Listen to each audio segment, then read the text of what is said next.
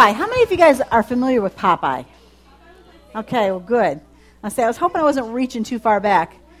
But I thought it was like a perfect thing because, you know, we're, we've been talking so much about Popeye, or from who we are and, and you know, what we represent and that we're unique and all the different things. So I thought, that's perfect, you know. Actually goes in exactly what I'm going to teach on. So that was fabulous. But Popeye was making this, like, fabulous point. And the fact that there's only one Washington, one Lincoln, one Popeye, one himself. And uh, I made the point the last couple weeks that, you know, despite the fact that there may be people that are like you, someone that may like the same things that you like, or or may even look like you, maybe a person that has brown hair, brown eyes, whatever, the same as you, you are unique. You are a completely different person than anybody else that walks on this planet. I mean, there's something very unique about you. And uh, there's no one. I mean, there, there's nobody. Even when they find people that are very similar, there's always something that will set you apart to be different. It's kind of like that snowflake thing. You know, they say that it's no two snowflakes are the same. You are your own unique snowflake, okay? You are who you are. Popeye says it best. I am what I am. Have you guys heard that him say that before? He's like, I am what I am. That's That was his whole entire point that he was always saying. So we've been talking about who you are. And these last four weeks, I mean, those last four weeks went by fast. I don't know about you guys, but I was looking and thinking, man, I pulled out my messages and I was thinking, wow, that by, went by just awfully fast. Um, we talked about the fact that you are unique and how you were created by God. And, you know, the thing that you have to understand is that you did not crawl out of the ocean and you are not descendants of monkeys. Um, it's not the case. And, uh, you know, I, you have to understand that how you see yourself and how you see that you were created is going to completely reflect on the fact um, of how you're going to really look at yourself in this world and how valuable you are going to be.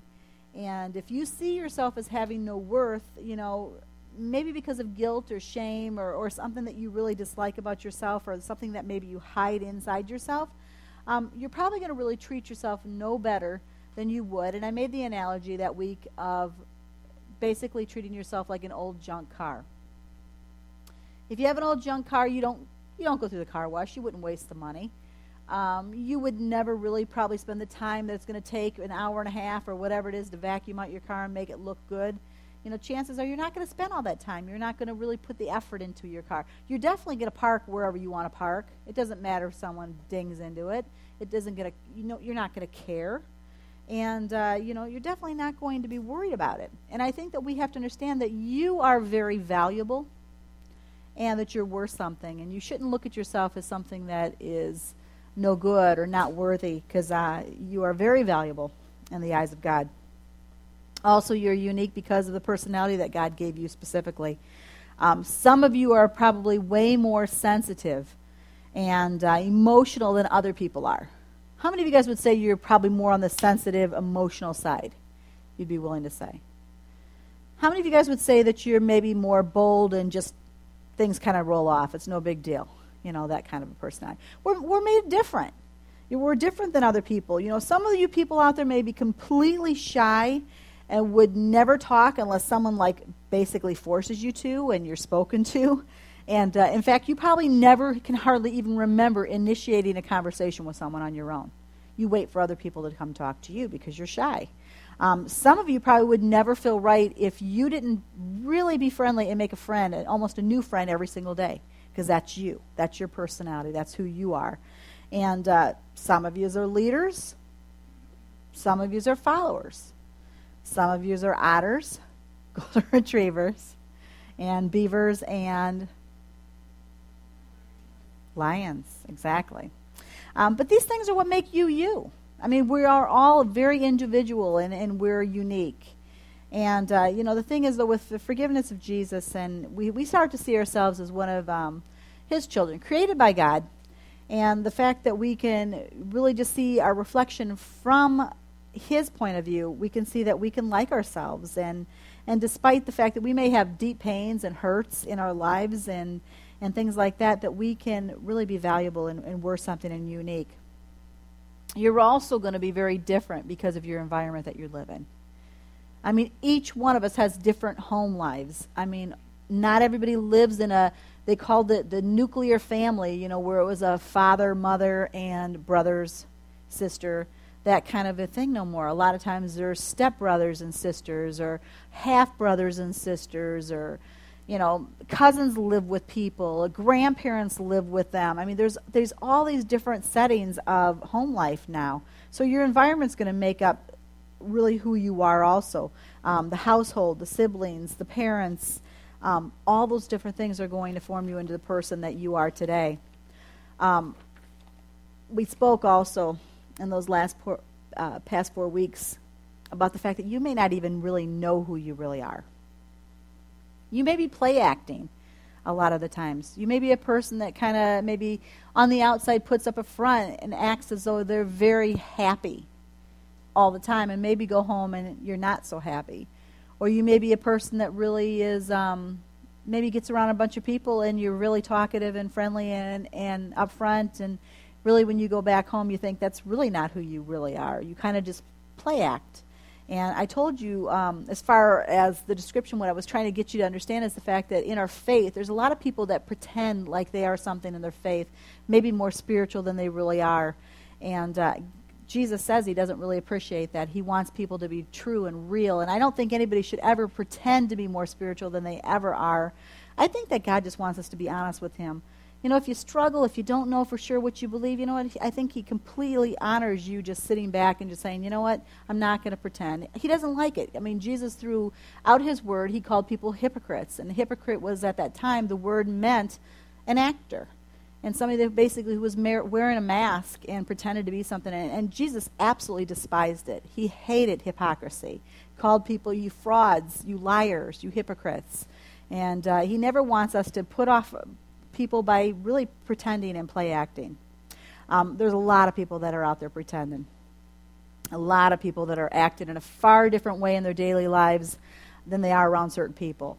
And I told you, I said, very few people probably play act with me, because I mean, I'm no one to impress. Who cares? But I do find that I think a lot of people will probably pretend like to be a, a certain type of person around maybe their parents or maybe someone else's parents. We watch Leave It to Beaver. Eddie Haskell is the perfect example of this, isn't he? Eddie Haskell, hi, Mister and Missus Cleaver, and he's so super nice to him, but as soon as Eddie gets along alone with Wally and the Beaver, what does he do? Hey, shrimp.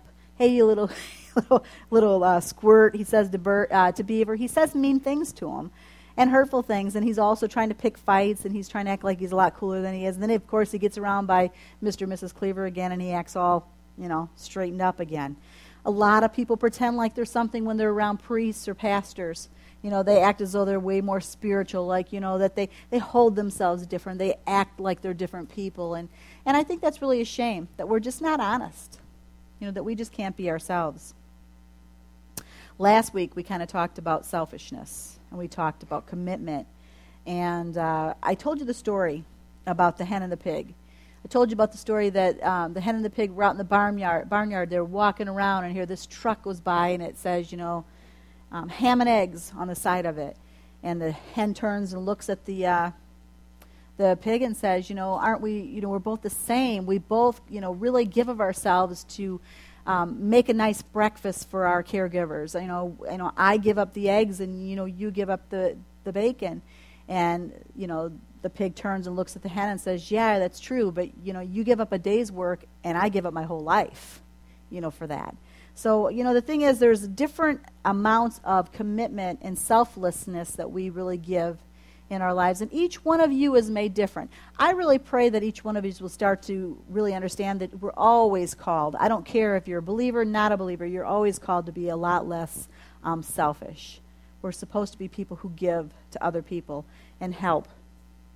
And uh, obviously last week we talked about that, because the fact that the whole situation of what it was, it was Passion Week, the week that led up to um, Christ being crucified for us. And I told you how this, our Savior, our Master Jesus Christ, was so passionate about those that he came to serve that he obviously gave it all, gave every bit of himself, and uh, really as a sacrifice for each one of us. And uh, we have to understand that as Christ did this, that's exactly what we're supposed to do. We're supposed to be that same type of personality. God's word constantly tells us to follow him in the things that he did. And that's in um, being faithful, and that's also in being selfless, to put other people first, to care about others and, and less about ourselves all the time. I made the point, and actually Doctor Ivana Tinkle said the same thing up here. The fact is that what we're supposed to do is we are supposed to um, put God first, others second, and then always ourselves last. And obviously in this world, we're not like that. I've met very selfish people. As a mom, I'm going to tell you, taking care of my family, I've learned really early on, and I started having kids, I was nineteen, I realized early on that, you know what, I had no opportunity to be selfish. It was always about helping the family or doing something, and I was always last. And I'll tell you, I mean, she's Shelby's twenty-four, going to be twenty-four in a couple weeks, and Cameron's twenty-one, and it hasn't changed. I mean, I'm still, they still are first, and my family's first, and I'm always last. And, and that's all right, because that's really what I'm called to do. That's my job, and that's okay with me. But, you know, you may still be confused. Even though we talked about these last, you know, in these last four weeks, we've talked about all these different things that made you unique. We've talked about so many different messages and the ways to look at things. We've done personality quizzes. And uh, we also did that Johari window. You know, we talked about things that maybe we see ourselves in a certain way, others see ourselves in a certain way, things that we don't notice about ourselves that other people are noticing, and then some things about us that, you know what, we would be really um, probably like very put off to know that we do certain things, you know, that we kind of come across to people in different ways that we don't even see ourselves, you know. I've had people tell me certain things about myself. They're like, oh, that's, you know, you're just like that. And I'm like, really? I, not how I see myself at all. You know, um, I'm I'm definitely, I, I've told you many, many times, I come up here and, and teach, but the last thing I probably would have ever done about five years ago is to ever be a public speaker. Just would never have been something I would have ever done. And as much as I absolutely love to have people over, I, I have that's a struggle for me. I'm not a person who really, and I'll tell somebody, I'm not a really uh, person to have a lot of people in my house. And people are like, why? You're always having people over. And you're it's like, but it's not my normal. It's not me. It's not who I naturally am. It's a kind of a fight. Because when I'm around people, I'm very, very friendly. But when I get home, I kind of like shut off. I'm one of those people that I'm very private, you know, kind of person. I have to fight that, that side of myself. But, you know, you still may be confused. But I want you to think about the fact that, like Popeye said, there's only one Washington, there's only one Lincoln, there's only one Popeye, but there's only one you. You know? You am what you am. That's what you are. You know, you are unique. You are special. You are a person that's that's got something for going for you that no one else has. And I think sometimes we really lose that in ourselves. We don't remember or think about the fact that, you know, who you are. You may be a person who, maybe you can't do something special that other people do, but there's something about you that you can do better than them.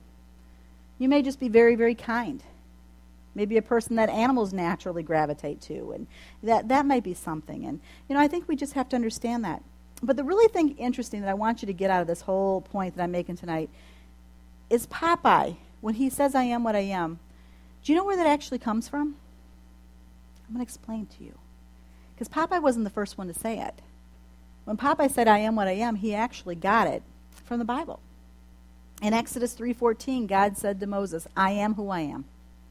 This is what you are to say to the Israelites, I am has sent me to you.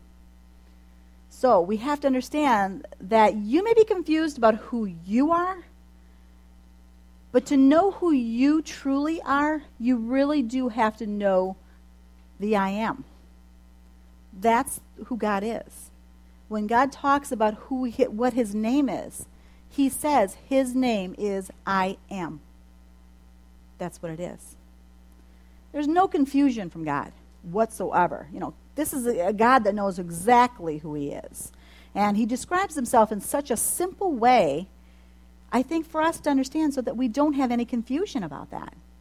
I mean, how simple is it to think his name is I am?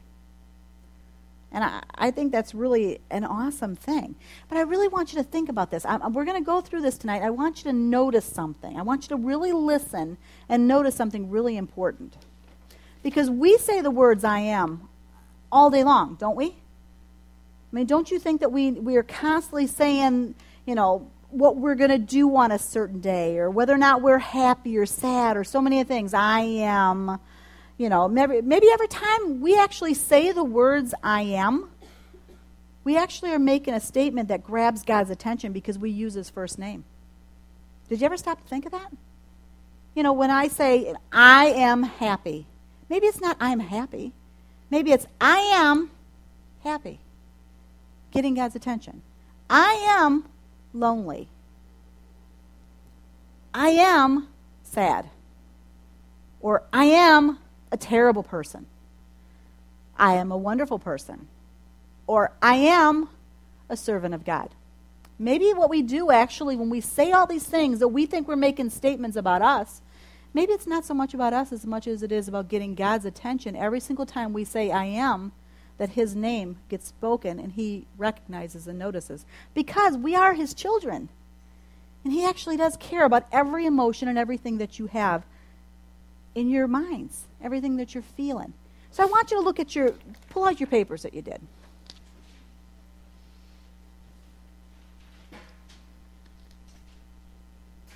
I put down, I am frustrated. I won't tell you exactly why. But I am frustrated. Anybody want to share a few what they put down?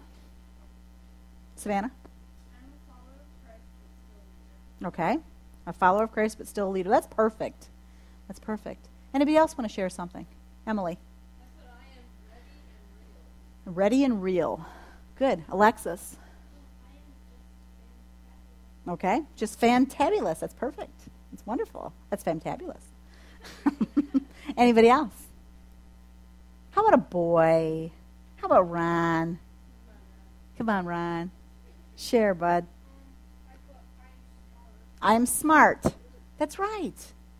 Anybody else have something that's even longer, not just even a few words? Maybe a statement. Does that? I won't ask you to share if you don't want to. Alice.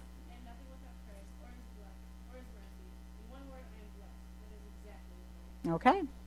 Alice is a writer, too, so you can tell. She likes to write, and she's a good writer. Anybody else want to share something? Anybody else have that, something that's really not so great? Something maybe that they've had a bad day, something that wasn't so wonderful. Anybody else want to share? Do you all have good things? Rachel, I'm a little depressed. Okay. You know, I think we all have things in our life, maybe good things, some bad things, like I say, unique problems to our situations, things that we're going through. I think that we have to understand that when we say, I am, we get God's attention, and I do think he notices our pain and our hurts.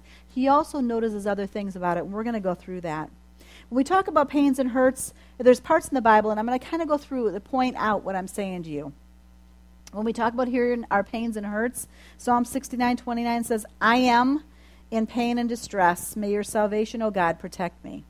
Psalm seventy-five says, yet I am poor and needy. Come quickly to me, O God. He also hears when we confess our trust in him. We have trust in God, and some of us are followers of Christ. Some of us are living that life. When we confess our trust in him, like in Psalm seventy-three twenty-three says, yet I am always with you. You hold me by my right hand. Or eighty-six two says, um, guard my life, for I am devoted to you. You are my God. Save your servant who trusts in you. There's numerous times in the Bible. I can't tell you how many times. five hundred, I think, is what I counted. But I mean, just a short amount of times that it says the words I am throughout the Bible. Because that's God's name. How many times a day do you tell people when you're in a conversation to sit there and say, you know, I am doing this tonight. I'm going to go here. Or I am not feeling really so great, or whatever. Do you think maybe we could actually be getting God's attention? Do you think maybe that's why he's aware of all of our pains and hurts? Because we don't think it. We don't even notice that he's noticing. But, you know, if someone every single day when they're talking said, Deb, not feeling so good. Deb, kind of a little lonely. Kind of gets your attention, doesn't it, when it's your name? So I'm thinking maybe we're constantly getting God's attention for these things. He also, um, here's our confessions. Throughout God's word it says, Isaiah six five says, woe to me, I cried, I am ruined, For I am a man of unclean lips, and I live among a people of unclean lips. He also hears our excuses. Exodus four ten says, Moses said to the Lord, O Lord, I have never been eloquent, neither in the past nor since you have spoken to your servant. I am slow of speech and tongue. So I think he's always notices the things that we say about ourselves, too. Sometimes we are our own worst enemies. I'm going to tell you, I'm a person that I, I'm guilty of that. I'm guilty of it. I a lot of times will look at myself, and I really don't treat myself with as much respect. I don't treat myself with as much love, probably, as I should, um, because of things I get frustrated with or I get upset about. He also, um, there's a scripture that so- talks about answering his call. Isaiah six eight says, Here I am, Lord, send me. And in Genesis forty-six two, it says, And God spoke to Israel in a vision at night and said, Jacob, Jacob. And he said, Here I am, he replied. So he hears our pride. A lot of times we say things about ourselves that comes across as maybe prideful. I am really great at that. I do that so great. You know, every single time I run down the court, you know, pff, I can hit the basket. I'm I'm good. So he hears maybe our pride. A lot of times throughout our days, you know, I was walking out of the Y the other day, and obviously these girl, these these older women that come and they must swim on a Tuesday morning. And uh, it's interesting watching some of those older women, and it kind of just makes me happy that I'm actually still only forty-three, even though I know that sounds so old to you. Because I look at some of those people, I'm thinking, oh, man, it's going to be fun. It's going to be fun someday. But, I mean, these women were so, you know, they're so happy that they can run in a pool of water. You know, and I'm thinking, wow, it's going to be really hard to get old. But, you know, they were talking. I, I'm just thinking this is going to be not fun, I'll tell you. But, you know, I'm watching them walk out. And the one says to the other, I'll see you next Tuesday. And she goes, I'll be here. And I was thinking to myself, the statement, Deo volente, God willing, you will be. Because there's a statement that says that we mean, what it means is God willing, Deo volente. God's word actually says every time that we say, we assume that we're going to just, we have the opportunity to do this. Like next week, I'm definitely going to be there. He says, God willing. It's kind of prideful for us to say that what we're going to do, what we're going to be, what we're going to, because we don't know what our lives really are going to, what's going to happen to us. But it was so interesting because right after the lady said it, she walked about another ten more steps and she turned around and she goes, God willing. And I thought, that was cool because I was just waiting. I was in my mind thinking, God willing. And it like, wasn't very long after she said, God willing, I'm like, ah, I love God. It was just a great thing to see, just to see that someone actually noticed to say, God willing. It was so great. But a lot of times people in our futures, you know, when you guys are young, you'll tell your parents, you're going to tell all these teachers because God knows they're always pressuring you to tell them how great you're going to be when you're older. I'm going to be a doctor. I- I'm going to be a lawyer. I'm going to be a teacher. You know, mechanic. I'm going to be a football player. I'm going to be all these different things. God willing, you will be. But sometimes we come across really prideful about what we're going to do. And I'll tell you, a lot of times your parents just are like, yes, that's wonderful. I would love to hear you come out of your mouth just say, I'm going to be a servant of God. And you know what? I'm going to do what God wants me to do. I'm just going to be the best person I can be. That would make me impressed. There's a lot of people out there a lot of times saying, I am a good person. When we know truly, what does God's word say? None of us are good. None of us are good enough. None of us are going to be good enough ever. We're just, there's a, some part inside of us that has this selfish bone that runs through us that we are first. You know, listen to me, notice me. So I definitely think that we have to understand that every time we see the word I am, I think that we grab God's attention. The good and the bad. Sometimes the pride. Sometimes really honestly just honest worship when we say I am worshiping you, God. And he sees it and it's true. Exodus thirty-three seventeen says, And the Lord said to Moses, I will do the very thing that you have asked because I am pleased with you and I know you by name. There was also another man in the Bible that used that same words, I am what I am, that Popeye and God did. And he's my favorite guy in the Bible besides Jesus, and that's Paul. Um, what ends up happening with Paul is, if you know the story, Paul persecuted Christians. He was a person who hated Christianity, despised it. He thought it was horrible. He thought it was just a despicable thing. And uh, what he did was he walked around and he persecuted and tried to kill all Christians that he could. He tried to cause them problems. He tried to cause them pain. He went after them. He tried to throw them in prison.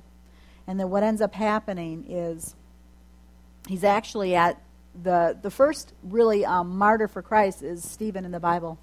And Stephen is actually stoned to death. And I read something really interesting about this the other day. I, I never realized, it was in my studies, it was talking about how we think about stoning people to death. They said it's not done the way we would think. And now my impression is you'd take and all of a sudden you just start whipping stones at someone, right? That's what I would think. It's like they're stoning them, okay? That sounds like it is. But they said actually what it would they would really do is they would take you outside of the town a little bit and they would have you walk up on top of a hill, a, a cliff type area, and then they would push you off, and it would actually have to be like twice as high as you are tall. And they'd push you off this cliff until you fell. And if that didn't kill you, they would have a priest that would stand there, and basically what was the opportunity was for somebody to come up with a big boulder or rock, and they'd come up to the top of the thing, and they'd just drop it on you and smash your head, and then the priest would come over and look and see if, no, they're not dead, another one, and drop it on you until you died. That's what it was all about. It wasn't like we sit there and stone people like a bunch of people doing it. It was actually more so, they said, the fact that people would just drop stuff on, because they really didn't think it was right to hurt somebody who was already dead. They thought that that was bad. If you were dead, you shouldn't be throwing another rock on somebody because then you're supposed to honor the dead. But, you know, while you're alive, keep dropping rocks. It's fine. You know, that's no problem.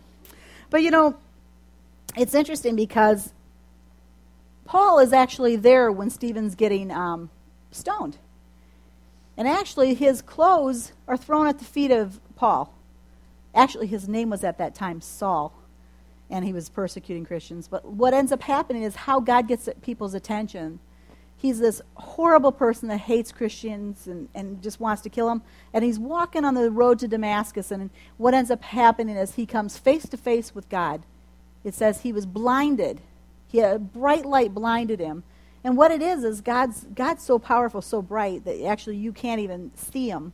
So they say that he actually came face to face with God and it blinded him. And it made him completely blind and knocked him on his feet. And what ended up happening is he starts to really understand. God changes his heart and uh, and changes everything about him, and he starts to really understand what Christianity is and what Jesus did for him. I mean, he says to him, he says, Saul, Saul, why are you persecuting me?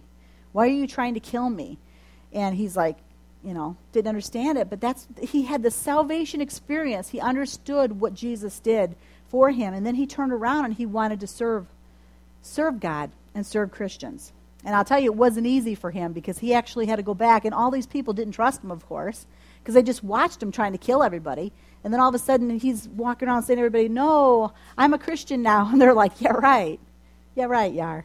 But, you know, here he is a guy that writes a third of the Bible later in the New Testament. He goes through and he writes so much of the God's Word, and he has such amazing things to say. And I think because he was the vilest of offenders, he was the meanest of people, and he was so hurtful and rude. And I'll tell you, God is so amazing because he can turn people around like that. He did for me. He did for me. And you know what? I just look at that, and I just think that is the person that just amazes me in the Bible. I love Jesus with all my heart, but I'll tell you, I look at Paul and I think, there's somebody whose life was changed by Jesus. I mean, just so completely. And I'm just so drawn to that. But what ends up happening with Paul is because of his past, all the experiences that he had when he was trying to kill people. He actually says in First Corinthians fifteen, nine and ten, um, he speaks about who he was, and he speaks, speaks then about the people, the person that he is right now. He says, "For I am the least of the apostles, and do not even deserve to be called an apostle, because I persecuted the church of God, but by the grace of God I am what I am, and his grace to me was not without effect." So we have to understand, he was who he is now in Christ because God is who he is. And that's why we take on God. When we accept Jesus as our Savior, we start to put him first. We start to do the things that are right. We become more and more like God. And we're going to be those people that we're supposed to be, not ever in place of God, but we're supposed to always be drawing closer to that lifestyle, to be more kind, to be more loving, to be more gentle, to be more generous, everything like that, selfless. That is God, the awesomeness of God. You know, when we tell God what we are, what he does is really he goes around and he tells us what we really are after we accept him. He starts to show you the things that you have strengths in, those parts of your life that you aren't so great in, what you have to be, what you have to get figured out. I am blank, confessed in our mouths. When God hears that I am frustrated, it's like I'm saying, God, I'm frustrated. I need help. And he hears that, and he'll work on that. I think we need to let God give us a true life change and let him tell us who we truly are. That's what's important. God has a plan. And uh, the plan has always been Jesus. It has always been, even from the beginning of time when it was all set up. It says Jesus was there at the very beginning. When the world was created, he was there. He was there. And uh, it was all promised in the Old Testament. If you start reading the Old Testament, you can see that exactly prof- uh, you know, prophesied exactly what was going to take place when Jesus came. And the whole entire thing happens. Jesus comes to die for each one of us, who's never going to be good enough because we can't be. And uh, what ends up happening is the whole entire message of Christ, and then we have to understand that we are who we are, and we have to get our lives in order because of the promise that Jesus says he's coming back. Jesus didn't just die and go up to heaven. Yes, he sits there right now at the right hand of the Father, but his promise is he's coming back for those that are true followers of his. That's why we have to keep that first and foremost. I was talking to Pastor Dave, and we had our staff meeting this week. We were talking about it. Um, Pastor Dave and Marty and Mark, Pastor Steve's on vacation, but we were talking about the fact that this is not, I didn't realize, because I'm going to tell you, I talk about Jesus coming back all the time up here. I always have. I've always talked about it, because to me, that's the part we need to be aware of. But he said churches don't teach it anymore. People don't talk about it anymore. People aren't speaking about the fact that Jesus is coming back. And I think we need to constantly keep that first and foremost, because I think it might keep us on that firm and narrow path, don't you think? If we understand the fact that he's going to come back for us, I think that's what we need to be thinking about. I want to end with Jeremiah one twelve that says, "The Lord said to him, you have seen correctly, for I am watching to see that my word is fulfilled. I'm coming back." So I want you to understand that to be true to your real self and real to your true self, you really, most importantly, have to know who I am, okay? You really need to understand who God is. If you don't know who Jesus is, if you really don't understand, if you've honestly only known Jesus as this little baby that was in this manger or all the different things, you might not understand everything. It's fine. You don't have to understand everything. I think a lot of times we are afraid to say that we don't understand something. Man, I never went to church. When I was a kid, it was like, I, I went to, I think, to, I got taken to a, a class, like maybe on a Wednesday or something like that, once in a while by somebody, and then my mom died, and I never went back to church for years and years and years and years, until I was twenty-eight when I finally walked in. I mean, I went in a couple. Of course, you go into, like, funerals, you know, and weddings, but I never really went to church until, again, until I was twenty-eight years old. I was never raised with any of these Bible stories. When I first come into um, and to this church, and they would sit there and say, you know the story about, like, Moses? And I'd be like, no. You know the story about, like, you know, Noah and everything? Well, I'm like, yeah, the flood. I kind of heard about that, you know. And but I didn't know nothing. And all those different things, I, I'm thinking I didn't understand, I didn't know. I was afraid to tell people I didn't know. But, you know, I don't think we should ever be afraid to tell people that we don't understand exactly what God's Word's saying. I think you just have to know the important things, that God loves you, and he sent Jesus, who was the Son, to die for each one of us, our sins, so that we can be accepted into heaven. And all he asks is that you put him first. Treat others with respect and love. Confess your sins. Believe in Jesus Christ. Not only in your words, not the words you say, but in your heart, that you truly start to believe it, and that you turn your life around and quit trying to do the same sins. You know, don't don't get involved in that. Change. And that's what he says. And then you can have salvation. And when he comes back, he's going to come back for you. That's what it's all about. I want to pray for you. If you don't know salvation, if you want to talk to somebody, please talk to anybody that's been up on the stage or any one of the leaders that are here, or me. I'm here for you. Um, if there's something special you need prayer for later, I will pray with you. But if you ever, I mean, it's something that I want you to all understand. I think sometimes we're embarrassed to go up to someone and say, you know, I need Jesus, or I want to accept Jesus. Everyone that's here has done it. I did it when I was twenty-eight. But, you know, there's people, weeks, you know, that will do it. And not too long ago, Savannah. That's an awesome thing. A couple, two, three weeks ago, that's an amazing thing. You know, that's one of the Bible talks that says the angels in heaven, you know, cry out and sing when someone accepts Jesus as their Savior. That's a, that's so awesome. So let me pray for you, okay? Well, Lord, we just thank you so much for everything that you do for us, Lord, who you say we are. We're so thankful, Lord, that we don't have to just get our self-worth out of what this world says we are and just the people around us, Lord. Sometimes we don't treat us with respect or kindness or love. I'm thankful, Lord, that you love us despite the fact that not everybody is the people around us that they need to be. I just thank you, Father, for um, just your promises that you made for each one of us, Lord. Every single person here that you died for them, Lord. We praise you for that. We just ask, Lord, that you would um, just draw them closer to you, Lord, that you would just work on their heart. I just pray that, Lord, if it's not tonight that they accept you, Lord, that you would just kind of continue just, Lord, with your Holy Spirit to draw them closer, help them to, to see that you're real. We just thank you, Father, for what you made each one of us to be. Lord, for our uniqueness, and I just pray, Father, you just help each person to recognize you, Lord, the great I am. I just thank you for everything that you've done here tonight, Lord. I just pray that you just go home with each family that's here and represented. Keep them all safe, Lord, and we just ask this in Jesus' name. Amen.